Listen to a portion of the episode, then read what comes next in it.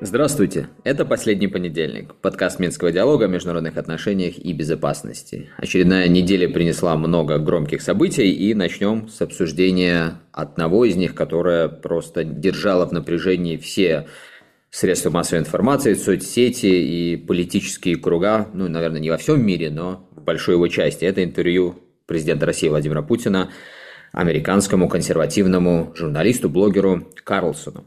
Также поговорим о перестановках в военном руководстве Украины и что они означают в текущей политической военной ситуации, какие перспективы несут для войны в Украине. Ну и также обсудим визит Александра Лукашенко и большой белорусской правительственной делегации в Узбекистан. Сегодня в Минском диалоге, наконец, аншлаг, Денис Миленцов, Алексей Иванова и я, Евгений Пригерман. Начнем этот выпуск действительно с самого громкого события прошлой недели. Это интервью Путина американскому журналисту Такеру Карлсону. Главным вопросом интервью, по сути, стало, почему Путин вторгся в Украину. И он, э, Владимир Путин, дал достаточно обширную историческую справку для того, чтобы американскому зрителю объяснить э, процессы, происходящие сейчас в Восточной Европе. И много интересного, в принципе, сказал про э, российско-украинскую войну и перспективы мирных переговоров в том числе. И вот я хотела спросить, если это интервью глубже оценить и читать между строк, то какие вообще новые данные о российско-украинской войны мы получили как зрители из Восточной Европы? Э, если говорить вот ну, про нас, тех, кто интересуется более-менее э, проблематикой и следит за тем, что происходит в регионе и э, вокруг войны, российско-украинской, то здесь на самом деле мы э, узнали крайне мало нового, если в принципе можно говорить о том, что мы там что-то новое узнали, скорее какие-то нюансы интерпретации, э, как видится э, российскому президенту происходящее, что Россия дальше намерена делать, Э, какие-то подоплеки, может быть, нюансы э, подоплек э, этого конфликта и так далее. Но вот прям что-то такого сенсационного нового мы, естественно, не узнали. Но интервью было и не про это. То есть целевая аудитория здесь у этого интервью совершенно другая. Оно было ориентировано, конечно, на западную публику, в первую очередь на американских избирателей в преддверии президентских выборов и более узкая, я бы сказал, на э, электорат э, Дональда Трампа и э, тех, которые еще до конца не определились в своем выборе. И вот Такер Карлсон, он как раз-таки в пользу Трампа это информационное окно в западной блокаде России он прорубил. И, как мне кажется, вот, может, мы дальше это как-то распространим и обсудим, мне кажется, самое главной задачей, э, которую ставил перед собой, э, по крайней мере, э, интервьюируемый, то есть Владимир Владимирович Путин и, наверное, Карсон тоже, как один из таких идеологов трампийского движения, если можно это так назвать, это посеять в умах американцев сомнения – до сегодняшнего момента мы видели, что а, на Западе и западные мейнстримовые средства массовой информации, политики, а, общественность, если так широко сказать, пытались Россию стигматизировать, максимально представить ее как агрессора в максимально черных красках, Путина изобразить в виде там, Гитлера, а, совершенного такого абсолютно нелогичного маньяка, который совершает нелогичные шаги. А в интервью э, как раз-таки мы увидели э, аргументирующего, вполне себе рефлексирующего человека, который рассказывает э, нюансы, интерпретирует э, поведение России, показывает, где Россия и Запад не сошлись, где Запад Россию оттолкнул, почему Россия ведет себя так, а не иначе. То есть у рядового американца должны появиться сомнения в тех основных месседжах, а, которые представлены в средствах массовой информации на Западе, которые вот он смотрит и читает каждый день. То есть вопрос в нюансах, да, а, насколько до какой степени Россия не права. Может быть, она в этом конфликте имеет свою какую-то внутреннюю логику, которая нам не показана. А может быть, украинское правительство, оно не настолько там кристально чисто, и где-то у него там тоже рыльца в пушку. А почему Соединенные Штаты вообще занимаются этой проблематикой, а не проблематикой границы? А, и так далее, и так далее. То есть целый набор таких вопросиков, которые э, западные медиа не ставили, но которые сейчас были расставлены в интервью и которые могут э, вызвать, во-первых, э, сомнения рядового американца в правильности проводимой Вашингтоном внешней политики и Э, зародить веру в то, что вот Трамп, если он придет, он сможет э, эту проблему э, решить. И здесь вот одно из таких интересных моментов – это то, где Путин подчеркивает, что у президента России с президентом Соединенных Штатов, с президентами Соединенных Штатов когда-то получалось найти общий язык и даже прийти к каким-то договоренностям, но потом окружение и советники, элиты вокруг этих президентов американских, они полностью меняли подход и влияли на президента таким образом, что те решения, которые предпринимались, эти договоренности, которые были якобы уже достигнуты с Путиным, они отменялись, либо как-то разворачивались в другую сторону. То есть тезис такой, что э, президенты Соединенных Штатов, они далеко не всегда э, суверенны, скажем так, в своих решениях, либо способны принимать э, те решения и дальше их отстаивать, вот, которые были достигнуты. А вот Трамп, он может. Да? Вот смотрите, Байден э, в его теперешней кондиции – и Трамп, который пообещал и который выполняет. То есть вот э, здесь, мне кажется, интерес э, Карсона, Карлсона и Путина э, они совпали в том смысле, что с одной стороны и тому, и другому нужно было передать пас Трампу в его кампании, и с другой стороны посеять сомнения в правдивости вот той картинки о России, о войне, о Путине, о российских э, действиях, которые сейчас э, сложились, уже сформировались в э, Соединенных Штатах. Ну, вот такое первичное впечатление, хотя интервью, оно такое многоплановое, там можно э, разные находить темы, что касается интерпретации Путиным собственной истории российской, там тоже разные нюансы, например, э, норманистская теория, была поддержана, а, потом, ну, знаете, там это а, давний, давний спор нормани, норманистов и антинорманистов, но это уже такие детали, в которые, наверное, нам здесь не стоит вдаваться. Тут вот действительно, если опираться на то, что сказал Денис, э, как бы попытка подыграть и дать какие-то дополнительные аргументы, краски Трампу в избирательной кампании, то вот многое, что Денис сейчас описал, это же действительно нарратив Трампа еще с 2016 года, Deep State вот это, да, когда он говорил, что одна из моих задач разбить вот это закоренившееся э, глубинное государство, которое что бы вы там ни делали, как избиратели, за кого бы вы ни голосовали, чего бы вы ни хотели, чтобы не соответствовало американским национальным интересам, а они вот как зарядили какую-то свою программу, и неважно, это демократы и республиканцы, никуда от них не избавишься, вот эти постоянные атаки со стороны Трампа на кланы в политике, тех же Клинтонов и так далее. То есть, наверное, ну вот с этой логики действительно все вписывается. Я единственное, вот один момент хотел бы добавить, не то чтобы не согласиться, просто вот Денис несколько раз употребил фразу «рядовой американец». Тут, конечно, мы понимаем, что, ну, что такое рядовой американец.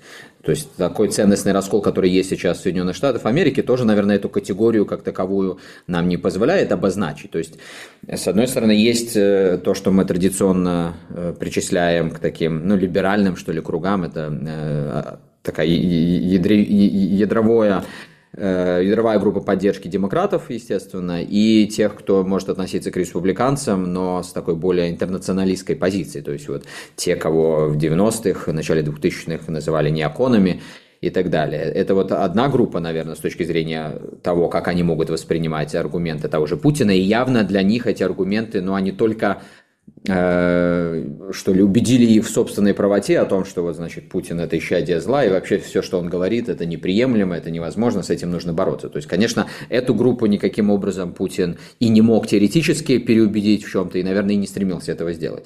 А вот вторую группу, наверное, Денис это и подразумевал, то есть некие, в принципе, такие не слишком-то и вовлеченные в политику и политические какие-то дискуссии американцы. Вот мы часто слышим о том, что абсолютное большинство американских граждан никогда в жизни вообще не выезжала за пределы, собственно, Соединенных Штатов Америки. Вот, наверное, если вот этих ребят рассматривать как рядовых э, американцев, то здесь действительно, э, если они набрались силы и времени выслушать все это интервью, да, особенно вот эту первую часть с исторической справкой, но которая, скажем, прямо очень сложна была для восприятия и просто для того, чтобы провести время у экрана. Ну, вот интересно будет действительно посмотреть, насколько на их восприятие это могло э, повлиять. Да, ну я вот про среднего американца, рядового американца как раз имею в виду, что те люди, которые не знают ну, не знаю, хорошо это или плохо, там покажут на карте только собственный штат, mm-hmm. не знают, где это Украина, э, тем более не знают там истории э, Украины и взаимодействия с Россией. А тут они из справки Путина вдруг узнают, что, оказывается, Киев – это мать городов русских. Э, и вот то, каким образом, даже не вдаваясь, вообще абстрагируясь от тех исторических Э, моментов и нюансов, которые Путин там рассказывает, и про Рюрика, там и про, про Переяславскую Раду. Естественно, что это никто специально гуглить потом и читать не будет в Штатах, но просто а, тот факт, что Путин полчаса уделил а, вот этой историческому экскурсу, уже говорит о том, что и зарождает сомнение, что что-то там вообще не так с этой Украиной и с Россией, просто, да. да, не так все просто, что это вот две абсолютно какие-то независимые друг от друга сущности, государства одно напало на другое. Оказывается, там есть какая-то история взаимодействий. Оказывается, что Россия, она началась там в Киеве, грубо говоря, и так далее. То есть вот эти вот нюансы, опуская все фамилии, там, имена, даты и так далее, э, вот смысл остается такой, что э, оказывается эти общности э, тесно связаны исторически, что есть очень долгий длинный шлейф там, обид, взаимодействий, связей, опять же, что и вот может быть это какой-то там как, как, как говорит классик, спор славян между собой, и не надо там туда-сюда лезть э, в, в эти споры. То есть, вот э, мне кажется, вот именно цель была таки, такое сомнение посеять. Поэтому вот и столь длительное это Э, такая пропедевтика введения да, в эту проблематику была Путиным сделана. Вот только из-за этого. Вот учитывая, сколько внимания этому интервью уделяли, уделяют и, наверное, еще какое-то время будут уделять мировые СМИ, политические круга, вот мы даже, может быть, сейчас упомянем, что тут и политические некоторые лидеры уже его комментировали. Кстати, э, Шольц был на прошлой неделе с визитом в Вашингтоне, и даже там они с Байденом как-то реагировали на это интервью, вроде как вы, э, было заявлено, что они высмеяли. Заклеймили. Заклеймили, да. Но так вот, э, учитывая все это внимание, было бы любопытно, если бы кто-то из социологов американских как-то попытался замерить вообще реакцию американцев. Вот тут бы мы посмотрели, да, потому что... крайне интересно. Да, и вот то, о чем Денис говорит, тут, конечно, можно э, как бы следующий логический шаг да, достроить и сказать о том, что да, американцы, некоторые даже, которые не могут показать ни Украину, ни даже Россию на карте где-нибудь, хотя Россия настолько большая, что, наверное, ее тоже покажут. Ткни, да? Куда ни ткни практически, да. А, но если они вот э, все же там, я не знаю, в школе или еще где-то впитали вот эту информацию о том, что Э, мир после Второй мировой войны был стабилен, в том числе из-за принципа нерушимости границ. Но ну, я понимаю, я сейчас уже усложняю эту вещь, да. Но если вот все же эта идея была впитана, она в принципе не такая это уже и сложная, то может быть тоже на них э, вот эти исторические экскурсы Путина сильно не сработали, но потому что все-таки логический вопрос сразу же возникает, что ну хорошо, история, так это возьми любую часть э, земли, любую страну, там любой регион, и везде можно найти противоречия и так далее и тому подобное, но значит ли это, что нужно как-то пересматривать границы? То есть Э, вот опять же, любопытно просто, как это все сыграло на американскую аудиторию со всеми ее, с одной стороны, и специфическими восприятиями себя и мира, в том числе из-за того, что не могут и на карте многие показать, и никогда не выезжали, но а с другой стороны и ценностный раскол, так что вот да, мы призываем всех социологов мира не просто объединиться, но объединиться вокруг замера эффекта интервью Путина Такеру Карлсону э, на американскую аудиторию. Но вот если предположить, что большинство посмотревших это интервью впечатлились, э, поверили, эта историческая справка на них подействовала, и они решили, что окей, это славянский конфликт, а США в него лезть не должна, и Трамп вообще такой молодец, и пойдут за него голосовать. Допустим. Но дальше-то что? Потому что Трамп, например, э, периодически заявлял, что он закончит войну еще там до того, как Белый дом придет. За день он. Да, он все разрулит абсолютно, но Путин заявил в этом интервью, что Россия своих целей не достигла. И, ну, хорошо, допустим, Трамп приходит к власти, собирается заканчивать войну, а Путин говорит, нет, мы еще не закончили. И что? И какой тогда смысл? Это исторической справки на 500 минут.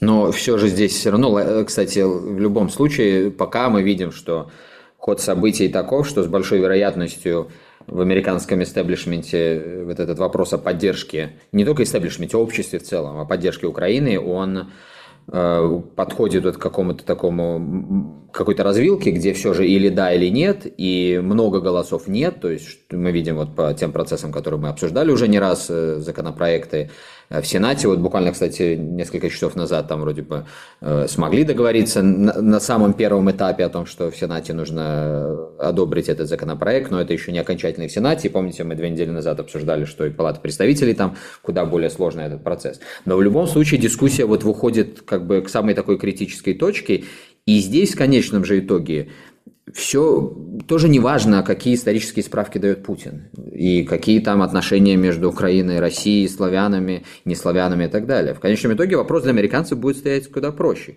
Они, если увидят, исходя из своих возможностей и, соответственно, собственных интересов и безопасности, и экономических, и других, что им все-таки нужно сворачивать лавочку по поддержке Украины, то они будут искать аргументы, и они, я вас убеждаю, во-первых, очень э, умело их найдут, но также очевидно, что вот все то, о чем говорил Путин, так или иначе будет абсорбировано в эту аргументацию. Если же все-таки произойдет так, что они примут решение, действительно, вот как это раньше на первых порах говорилось, поддерживать столько, сколько нужно, да, а не так, как уже в последнее время Байден столько, сколько мы сможем. Но, а это будет обозначать, что они готовы к максимальным рискам, которые связаны с возможностью их более прямого вовлечения в конфликт. Ну, тогда, конечно же, значит, эти аргументы э, будут как бы на второй план куда-то задвигаться, но оппоненты этой линии будут ими оперировать.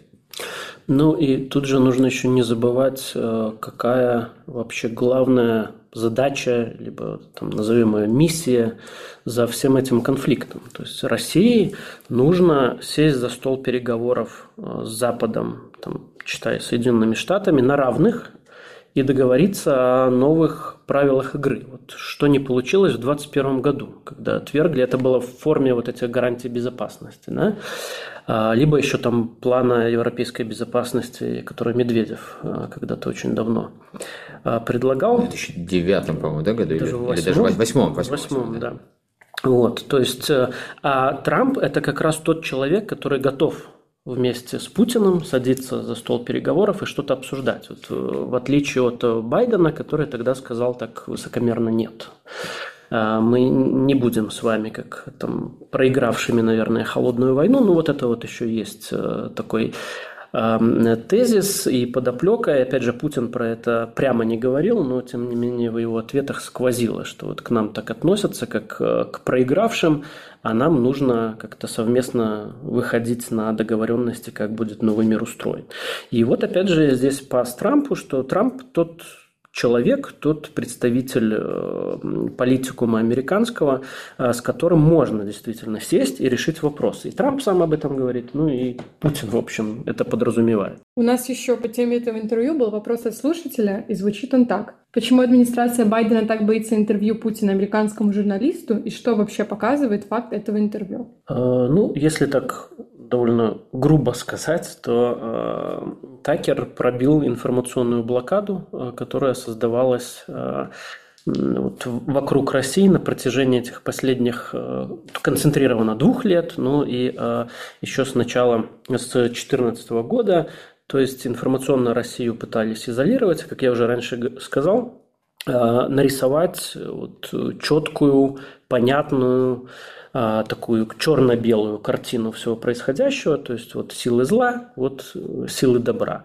А Такер Карлсон, он как раз э, вот это все нарушил, разрушил, и даже самим фактом интервью он показывает, что э, та картина э, и та ситуация информационная, которая выстроена в западном обществе, в частности вот в американском, э, она неправдива, во-первых, а во-вторых, что Существуют вопросы со свободой слова и в самих Соединенных Штатах, которые а, вот, позиционируют себя как, наоборот, там, проводник, флагман э, демократии и поборник э, свободы слова. Оказывается, что вот э, цензура есть и там.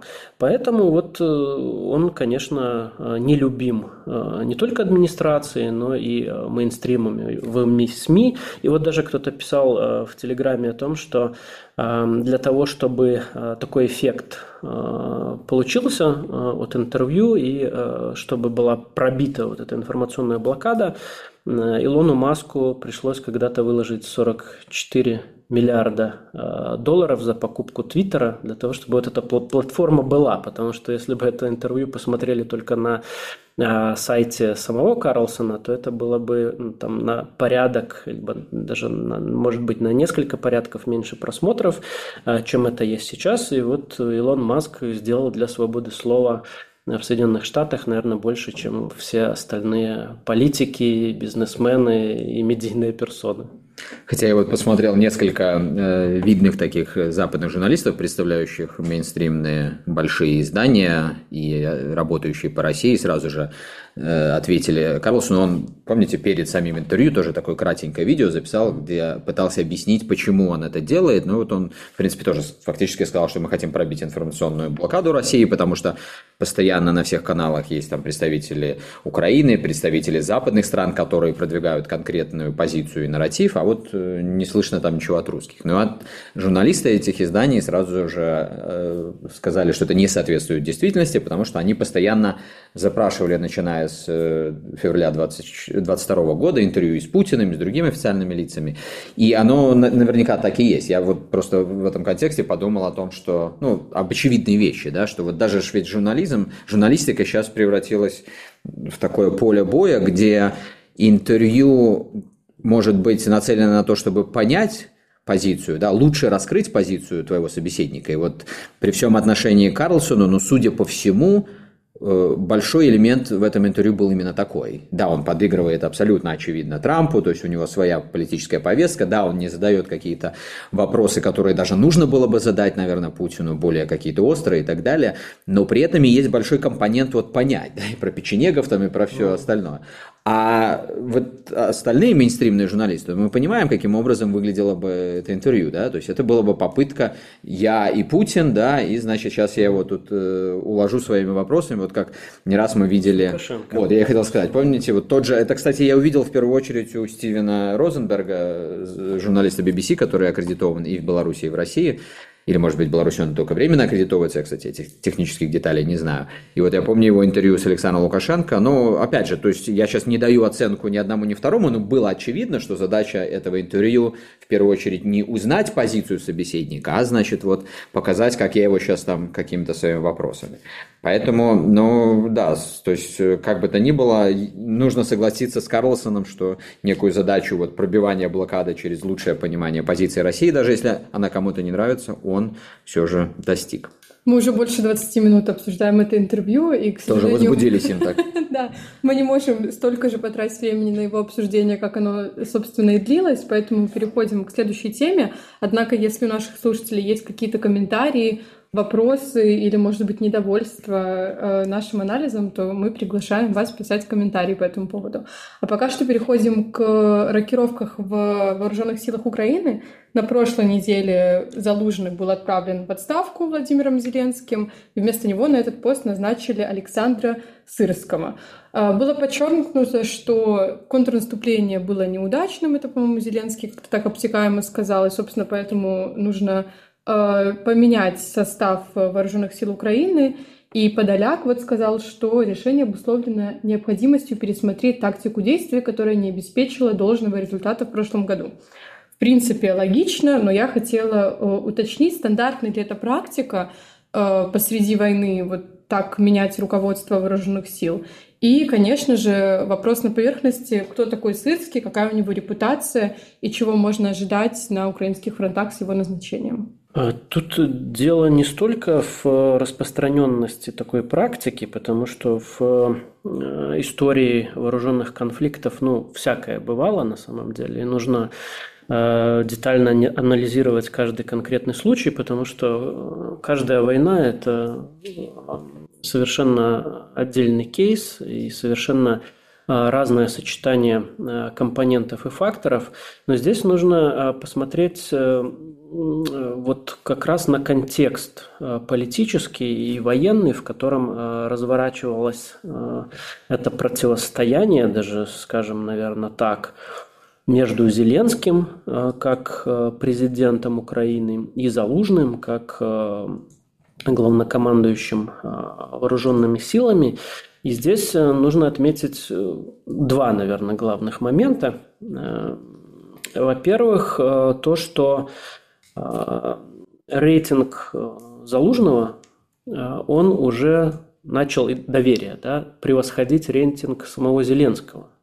А поэтому главком для президента стал самым очевидным конкурентом политическим, тем более, что сам Залужный, он не отрицал своих политических амбиций, чем очень, как говорят, злил президента. Поэтому искались уже давно разные способы, причины его отставить, но вот в конце концов они были найдены. И здесь даже скорее не стратегия здесь войны, а таким последней каплей стало то, что Э, Залужный отказался принимать на себя ответственность за скандальный э, закон о мобилизации э, и даже проигнорировал там, приказ просьбу, распоряжение э, Зеленского прийти представлять его в Верховную Раду. То есть он фактически вот так открыто фрондировал, и это стало вот последней каплей, несмотря на недовольство э, западных партнеров украинских и спонсоров, которые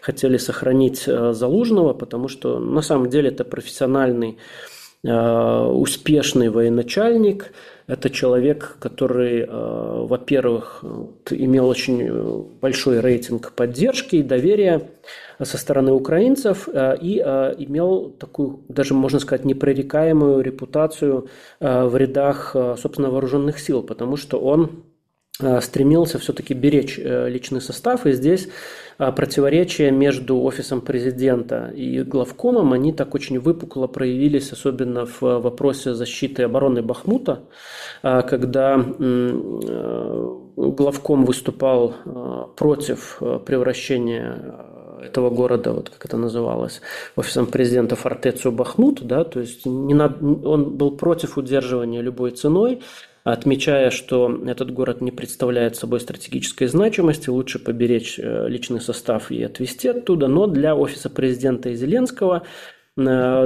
другая была стратегия важна, то есть не пяди земли, э, нужно защищать всеми силами. А, и оказалось, что здесь э, скорее прав был Залужный, э, потому что все свои боеспособные и части, и резервы Украина на тот момент там сожгла при обороне Бахмута и тем самым еще дала возможность э, России выстроить э, высокоэшелонированную э, оборону на юге, которую позже не удалось прорвать в ходе контрнаступления. Вот, то есть здесь получается, что с одной стороны офис президента победил тем, что он отставил Залужного. На таком на коротком политическом треке, Э, то есть убрав политического конкурента в преддверии э, мая 2024 года, когда истекают, э, истекает каденция президента Зеленского. Даже в марте, нет? Ну, то есть где-то здесь. Ну, да? инаугурация там, по-моему, а, в мае да. была, да, то есть до, до мая. И несмотря даже на то, что, в общем, юридически президент остается в своих полномочиях, потому что военное положение, выборов пока нет, но тем не менее Э, легитимность уже несколько утрачивается, потому что выборов нет, и здесь как раз вот Залужный мог бы сыграть свою роль. Сейчас эта политическая проблема нивелирована, но что касается стратегического видения да, ситуации, и политической, и э, военной, здесь, мне кажется, все-таки Украина больше теряет, потому что э, война пойдет, пойдет скорее по плану офиса президента, то есть э, будут теряться очень э, большие э, силы численно, а, которые не будут обоснованы, скажем так, стратегическими либо даже оперативными победами. Да? То есть, возможно, сейчас вот и для Сырского, тут вот Алисия задала вопрос, кто, он, who is мистер Сырский, на самом деле это тоже довольно профессиональный военачальник. Он как раз-таки стоит и за обороной Киева, и за Э, контрнаступлением вот этим на Харьковском направлении э, в 22 году. Но, с другой стороны, это человек, который имеет э, репутацию похуже, чем Залужный. Его даже там называют мясник в войсках. И вот западная пресса тоже его в таком свете не очень хорошим представила после назначения.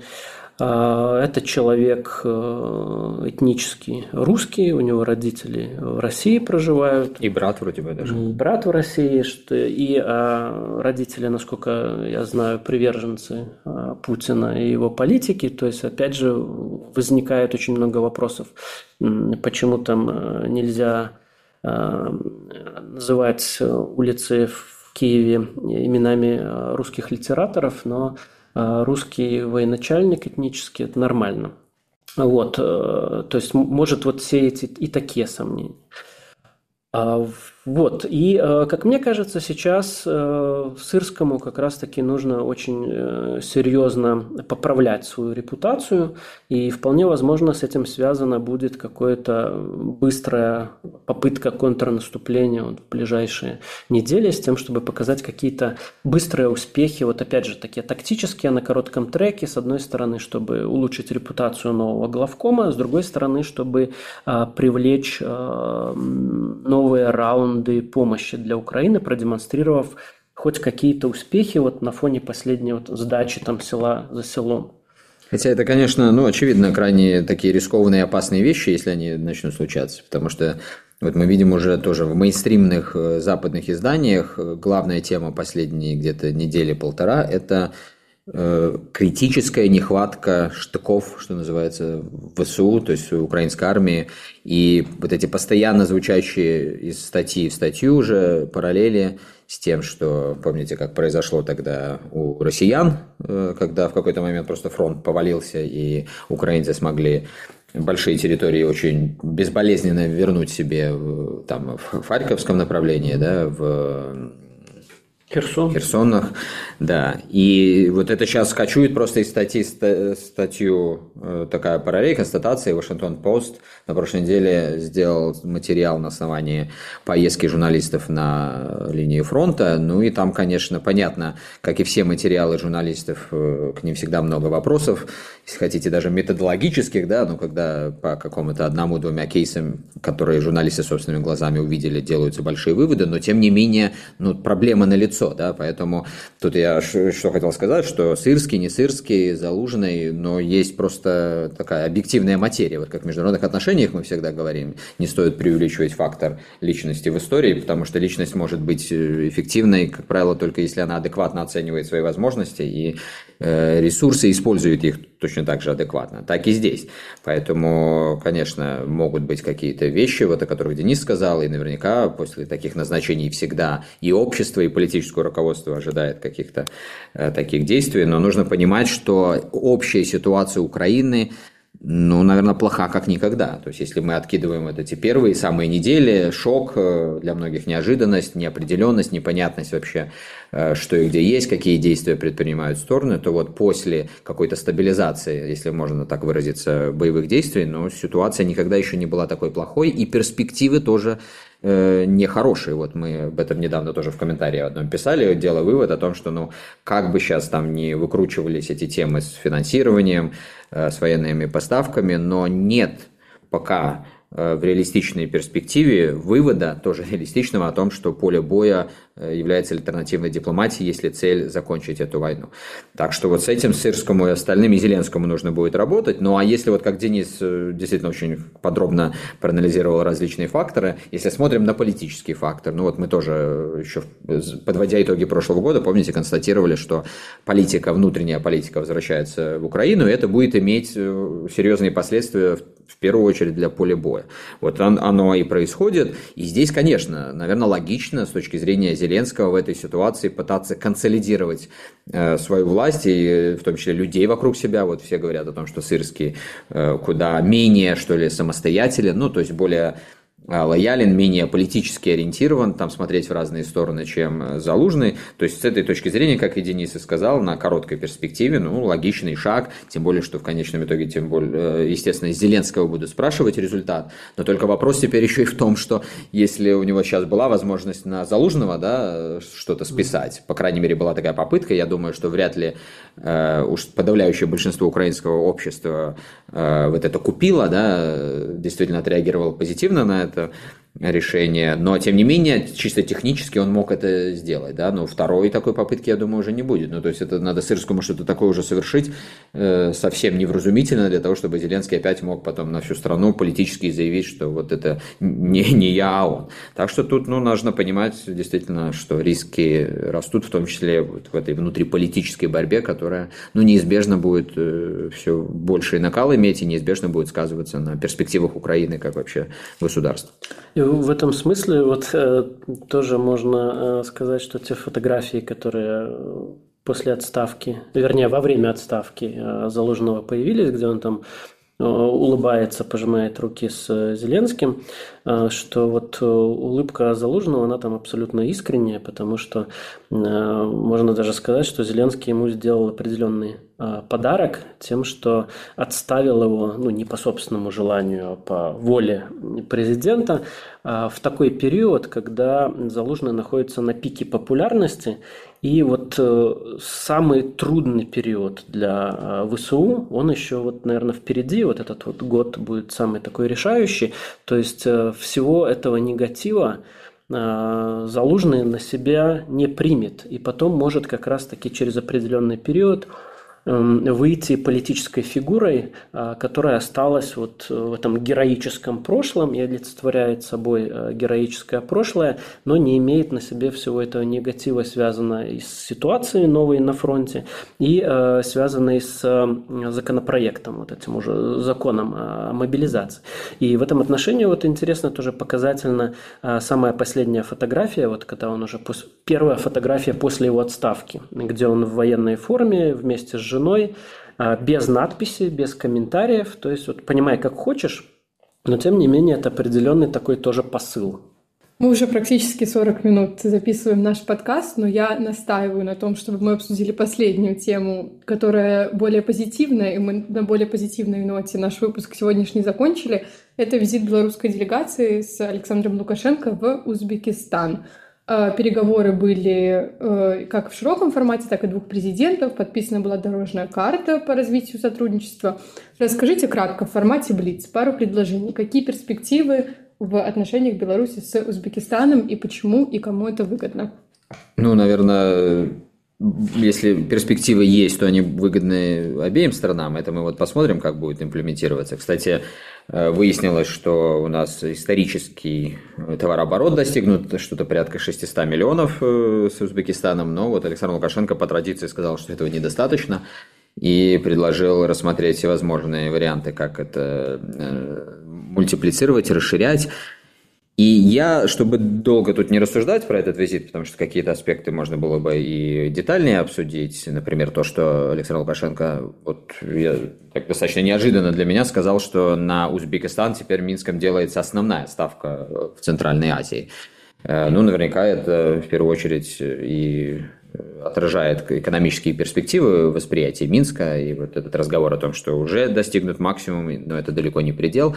Но я вот два каких э, на этом основании хотел бы предложить э, вывода. Первый сугубо белорусский, но мы видим продолжение политики Минска, э, которая ориентирована на то, чтобы в условиях жестких санкций, условиях э, вот этой полублокады, которая закрыла возможности, в принципе, сотрудничества по многим традиционным рынкам, и Украина, и западные рынки, найти хотя бы точечно э, возможности все это дело компенсировать, продвинуть белорусскую продукцию на рынке, где она либо вообще не была представлена, либо была представлена недостаточно. И здесь э, мы много говорили на протяжении последних лет про страны вот этой дальней дуги, как ее в Минске называют, африканский континент, э, Евразия в широком смысле. Ну и нужно отметить, что постсоветское пространство, страны СНГ здесь тоже э, в объективе внимания Минска. И вот именно этим белорусская делегация в Узбекистане занималась. Можно даже вот так интересно понаблюдать за теми видео, рядами, видеосюжетами, которые официальная хроника представила,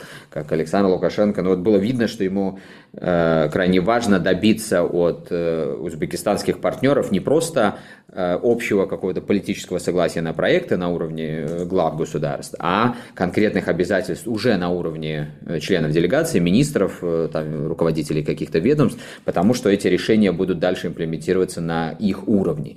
И я вот тоже заметил, что особенно в последние годы есть вот эта практика белорусской такой внешнеэкономической дипломатии, когда не просто э, совершается визит, и президенты там что-то подписывают, пожимают руки и разъезжаются, а потом уже ведомства работают. А сразу практика такая, что вот только поговорили президенты, буквально через полчаса начинают прорабатывать эти решения на уровне ведомств и министерств. Вот помните э, визит э, в начале декабря в Китай точно так же, да, и вот он прям Си Цзиньпину, Лукашенко тоже говорил, что вот сейчас мы с вами договорились, а наши вице-премьеры тут же должны продолжить этот диалог, чтобы конкретику нам дать. Ну вот видно, что Минск хочет э, ковать пока горячо, что называется, да, и не упускать возможность. Это первый вывод. И второй более региональный. Вот на примере этого визита, понятно, это один из маленьких таких сюжетов на евразийском континенте. Но в целом, мне кажется, мы видим в режиме реального времени, как происходит адаптация, может быть, даже перестройка э, вообще схем логистики, маршрутов сотрудничества в Евразии с учетом и того, что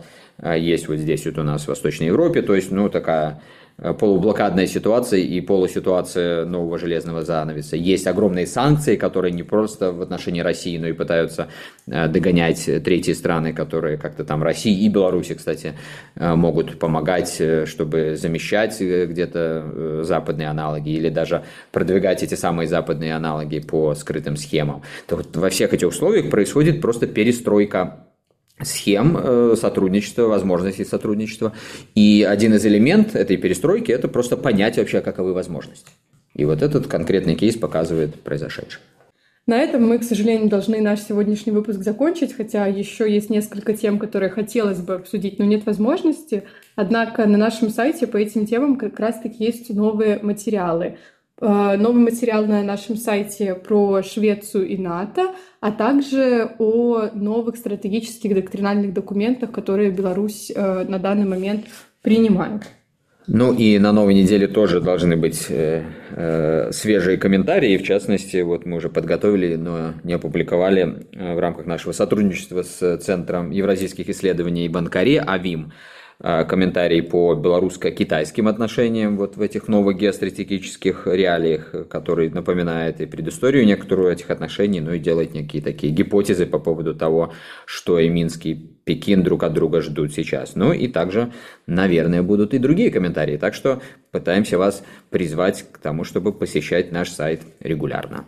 Пока же на этом все. Хорошей недели. Услышимся.